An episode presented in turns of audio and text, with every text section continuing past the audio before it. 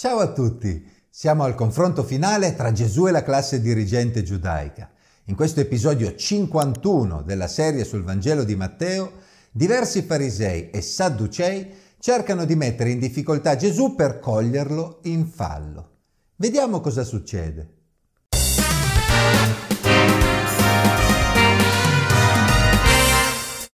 Allora i farisei si ritirarono e tennero consiglio per vedere di coglierlo in fallo nelle sue parole. E gli mandarono i loro discepoli con gli erodiani a dirgli Maestro, noi sappiamo che sei sincero e insegni la via di Dio secondo verità e non hai riguardi per nessuno, perché non badi all'apparenza delle persone. Dici dunque, che te ne pare, è lecito o no pagare il tributo a Cesare? Matteo 22, 15 a 18.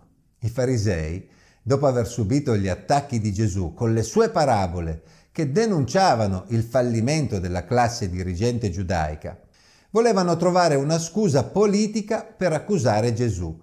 Così si accordarono con gli erodiani per sondare il terreno su una questione molto delicata, quella del tributo a Cesare. Si avvicinarono con le loro parole melliflue, ma il loro cuore era pieno di veleno.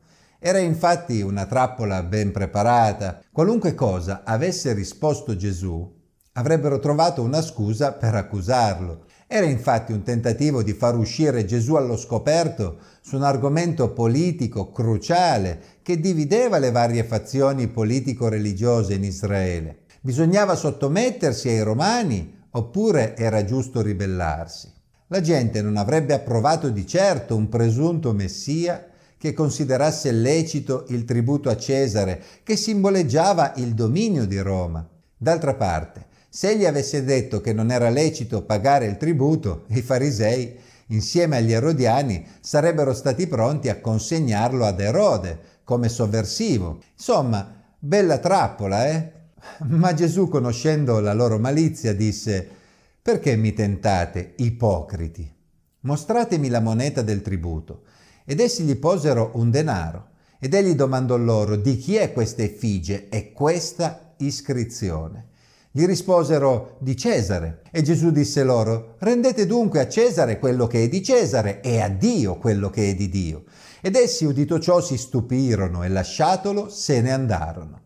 Matteo 22, 19 a 22. Gesù conosceva il loro cuore, conosceva la loro ipocrisia sapeva quanto si sentissero furbi in quel momento. Ma la sua risposta li lasciò a bocca aperta. Gesù attirò la loro attenzione sul fatto che il denaro che loro dovevano pagare per le tasse era stato coniato dai romani ed apparteneva all'imperatore. Che a loro piacesse o no, i romani li avevano soggiogati, avevano occupato la loro terra e imposto le proprie monete. Quel denaro apparteneva evidentemente a Cesare. Il dominio romano era lì a testimoniare, ahimè, della maledizione che, secondo quanto indicato dalla legge in Deuteronomio 28, era caduta sul popolo di Israele a partire dalla caduta di Gerusalemme nel 586 a.C., per essere venuti meno al patto con Dio. Anche se gli israeliti erano tornati nella terra di Israele ai tempi di Esdra e Nemia, e avevano ricostruito il Tempio, il popolo non si risollevò mai completamente dal punto di vista spirituale. La storia di Israele nei secoli seguenti fu caratterizzata da una classe politica corrotta, che in quel momento stava andando poi a braccetto proprio con i romani, traendo il massimo beneficio dal denaro dell'invasore. Basti pensare che a quel tempo persino il sommo sacerdote veniva nominato da Erode. In sostanza, quegli ipocriti capi del popolo stavano cercando di farlo venire allo scoperto contro i romani, mentre essi stessi si erano venduti volentieri ai romani per denaro, che i farisei, cioè coloro che avrebbero dovuto essere i più separati dai romani, si fossero presentati insieme agli erodiani, confermava la loro ipocrisia. Gesù non accettò di stare al loro gioco e passò al contrattacco. Le monete romane riportavano l'effigie di un uomo che credeva di essere un dio, quindi non era certamente qualcosa che come ebrei avrebbero dovuto apprezzare. Eppure essi amavano quel denaro e Gesù lo sapeva bene. Erano pronti a rinunciare al denaro di Cesare? pur di vedere la manifestazione del regno di Dio, erano pronti a lasciare a Cesare ciò che è di Cesare, pur di dare a Dio ciò che è di Dio, erano pronti a dire Ah, che Cesare si tenga le sue monete, noi serviremo il nostro Dio e seguiremo il Messia. Egli avrebbe potuto liberarli dal potere politico dei romani se si fossero lasciati anche liberare dalle catene spirituali che li imprigionavano. Ma Gesù sapeva che essi non erano pronti a farlo. In fondo preferivano tenersi il denaro di Cesare e rinunciare al loro Messia e quindi al regno di Dio. Ecco perché la risposta di Gesù fu sufficiente a lasciarli senza parole. Ma quel giorno c'erano altri pronti a sfidare Gesù per metterlo in difficoltà. Continuiamo a leggere. In quello stesso giorno vennero a lui dei Sadducei, i quali dicono che non vi è risurrezione e gli domandarono, Maestro, Mosè ha detto, se uno muore senza figli, il fratello suo sposi la moglie di lui e dia una discendenza a suo fratello. Vi erano tra di noi sette fratelli, il primo ammogliato si morì e non avendo prole lasciò sua moglie a suo fratello. Lo stesso fece pure il secondo, poi il terzo, fino al settimo. E infine, dopo tutti, morì anche la donna. Alla risurrezione dunque, di quale dei sette sarà ella moglie? Poiché tutti l'hanno avuta. Ma Gesù rispose loro, voi errate perché non conoscete le scritture né la potenza di Dio, perché alla risurrezione non si prende né si dà moglie, ma i risorti sono come angeli nei cieli. Quanto poi alla risurrezione dei morti, non avete letto quello che vi è stato detto da Dio? Io sono il Dio d'Abramo, il Dio di Isacco e il Dio di Giacobbe? Egli non è il Dio dei morti, ma dei vivi. E la folla, udite queste cose, stupiva del suo insegnamento. Matteo 22, versetti 23 a 33. I Sadducei costituivano un gruppo molto potente in Israele ed esercitavano un'influenza politica molto importante nell'ambito delle relazioni con i Romani. Essi consideravano validi solo i primi cinque libri della Bibbia attribuiti a Mosè e dalla loro interpretazione di tali libri non emergevano riferimenti chiari alla risurrezione, nella quale essi infatti non credevano. Gesù mostrerà loro che si sbagliavano di grosso. Basandosi proprio sulla legge di Mosè, essi dipinsero una situazione ipotetica in cui una donna prima di morire fosse stata sposa di sette fratelli senza avere figli. Quel quesito trovava le sue basi nella legge di Levirato, basata sul testo di Deuteronomio 25 versetti 5 a 6, secondo cui nel caso in cui un uomo morisse senza lasciare figli, il fratello avrebbe dovuto sposare la cognata e il primo figlio di quell'unione sarebbe stato figlio del defunto, per mantenere il nome e la discendenza del defunto in Israele. Se la vita oltre la vita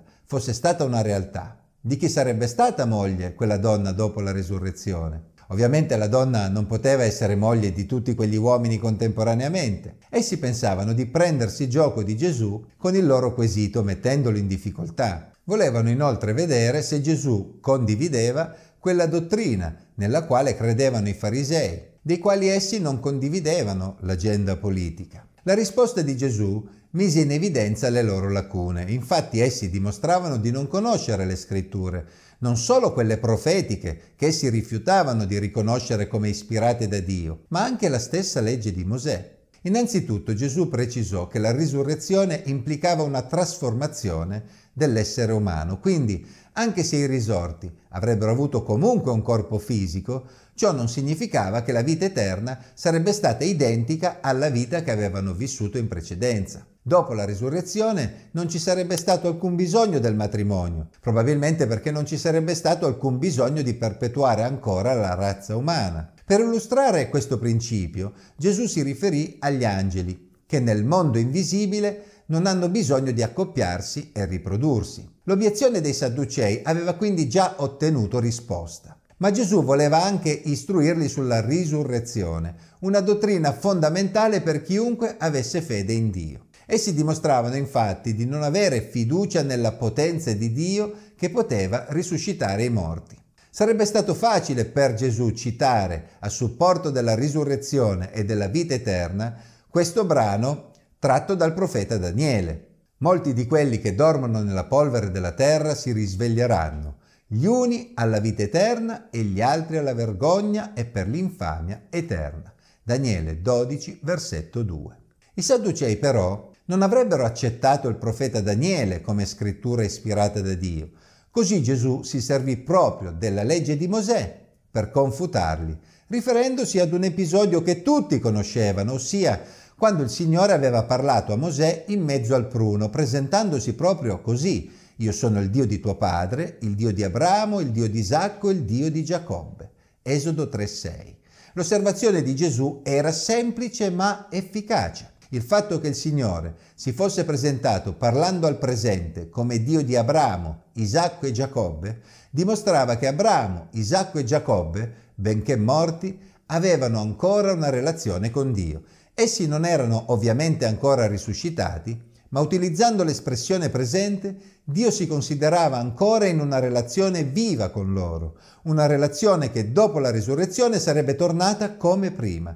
C'era un presente e quindi anche un futuro per i patriarchi, altrimenti Dio avrebbe dovuto dire di essere stato il loro Dio, parlando al passato. E così anche i Sadducei avevano ricevuto la loro lezione. I farisei Udito che egli aveva chiuso la bocca ai Sadducei, si radunarono e uno di loro, dottore della legge, gli domandò per metterlo alla prova, Maestro, qual è nella legge il gran comandamento? E Gesù gli disse, Ama il Signore Dio tuo con tutto il tuo cuore, con tutta la tua anima e con tutta la tua mente. Questo è il grande e il primo comandamento. Il secondo, simile a questo, è Ama il tuo prossimo come te stesso. Da questi due comandamenti dipendono tutta la legge e i profeti. Matteo 22 versetti 34 a 40. Gesù aveva già dato prova della sua saggezza in diversi modi e a questo punto vollero metterlo alla prova su una questione molto dibattuta tra i capi religiosi del tempo, per conoscere la sua posizione. Tra gli studiosi giudei era tipico discutere di queste cose. Infatti, considerando la quantità di comandamenti inclusi nella legge, era lecito chiedersi quali fossero i comandamenti fondamentali, ovvero quelli a cui un ebreo non avrebbe mai dovuto rinunciare neanche nei momenti di crisi nazionale, neanche nei momenti in cui non fosse possibile, ad esempio, accedere al Tempio o rispettare tutte le leggi relative alla purità rituale. Se ipoteticamente addirittura i comandamenti dovessero essere ridotti a uno, quale sarebbe stato questo comandamento? La risposta di Gesù non dovrebbe sorprenderci, infatti ogni israelita devoto conosceva e pronunciava regolarmente ogni giorno la Shema, una parola che significa ascolta, ed era la preghiera basata tra l'altro proprio sulle parole di Deuteronomio 6:4. Ascolta Israele, il Signore è il nostro Dio, il Signore è uno solo. Tu amerai il Signore tuo Dio con tutto il tuo cuore, con tutta l'anima e con tutte le forze. Il riferimento di ogni israelita, anche nei momenti più bui, doveva rimanere sempre l'adorazione dell'unico Dio, dell'unico Signore e Creatore dell'universo. A quell'unico Dio egli doveva rimanere devoto con tutta la sua persona. Cuore, anima, mente e forza sono un modo di indicare tutto l'essere umano cercando di onorare il Signore in ogni aspetto della propria vita. Ma qual è il modo migliore per mostrare amore verso Dio, se non mostrare amore verso il nostro prossimo, che Egli ha creato? Ecco perché, anche se lo scriba non gli aveva chiesto quale fosse un eventuale secondo comandamento fondamentale, Gesù affiancò al primo proprio questo, ama il tuo prossimo come te stesso. Immaginiamo una società in cui ogni singolo individuo abbia la devozione all'unico vero Dio come centro della propria vita. Immaginiamo una società in cui ognuno fosse guidato dal timore di Dio e dal desiderio di piacere a Lui. Immaginiamo quindi una società in cui ognuno si comporti verso il prossimo come vorrebbe che il prossimo si comportasse verso di lui. Sarebbe un mondo molto diverso da quello in cui viviamo, vero? Quale comandamento potrebbe essere più importante di questi due messi insieme? La risposta di Gesù aveva senso. A questo punto fu Gesù ad avere ancora una domanda per i farisei. Essendo i farisei riuniti, Gesù li interrogò dicendo, che cosa pensate del Cristo? Di chi è figlio? Essi gli risposero, di Davide. Ed egli a loro, ma come mai dunque Davide, ispirato dallo Spirito, lo chiama Signore, dicendo, il Signore ha detto al mio Signore, siedi alla mia destra finché io abbia messo i tuoi nemici sotto i tuoi piedi? Se dunque Davide lo chiama Signore, come può essere suo figlio? E nessuno poteva replicargli parola. Da quel giorno nessuno ardì più interrogarlo. Matteo 22 versetti 41 46. Gesù aveva dato grande prova di saggezza rispondendo alle domande dei farisei e dei sadducei. Ora con questa domanda offriva loro l'ultima opportunità di riflettere seriamente sulla sua persona. Riferendosi al Salmo 110, Gesù voleva mettere in evidenza che essi, nonostante la loro grande conoscenza delle scritture, non avevano però la saggezza per porsi le domande giuste che li avrebbero condotti verso la verità.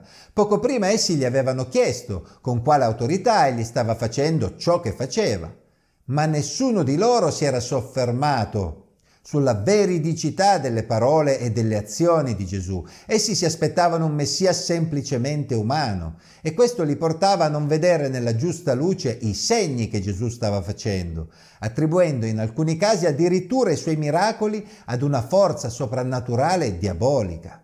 Essi avevano compreso che il Messia, in italiano unto, doveva essere figlio di Davide, ovvero un discendente di Davide. Tuttavia non si erano resi conto del fatto che in quel salmo Davide si riferì al Messia anche chiamandolo suo Signore. In genere nessuno si riferirebbe ad un proprio discendente come suo Signore. Eppure Gesù fece notare che Davide pronunciò queste strane parole, ispirato dallo Spirito Santo. Quelle parole avrebbero avuto senso solo se quel figlio di Davide fosse stato superiore e preesistente a Davide in qualche modo. Quel re che si sarebbe seduto nel posto più onorevole, alla destra di Dio, aspettando la sconfitta dei suoi nemici, non poteva essere un semplice uomo. Gesù il Messia è contemporaneamente figlio e signore di Davide, umano e divino allo stesso tempo, come poi avrebbero compreso i discepoli di Gesù dopo la sua morte e la sua risurrezione, come emerge dal resto del Nuovo Testamento.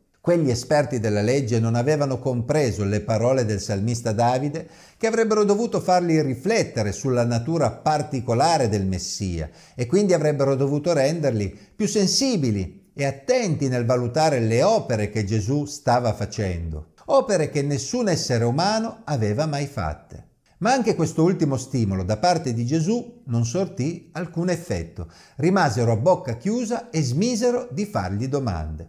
Cosa possiamo dire alla fine di questo episodio? Non sempre le persone che sembrano essere le più in alto dal punto di vista religioso sono quelle che hanno il miglior rapporto con Dio e la capacità di riconoscere la sua mano all'opera. Quei farisei e sadducei, rappresentanti dell'elite di Israele, non stavano riconoscendo che Gesù era il Messia, nonostante tutti i segni che Gesù aveva fatto in mezzo a loro. Le sue risposte sagge, invece di avvicinarli a lui, stavano diventando un ostacolo insormontabile per loro. Essi stavano sempre di più chiudendo le loro orecchie e percependo Gesù come una minaccia da togliere di mezzo.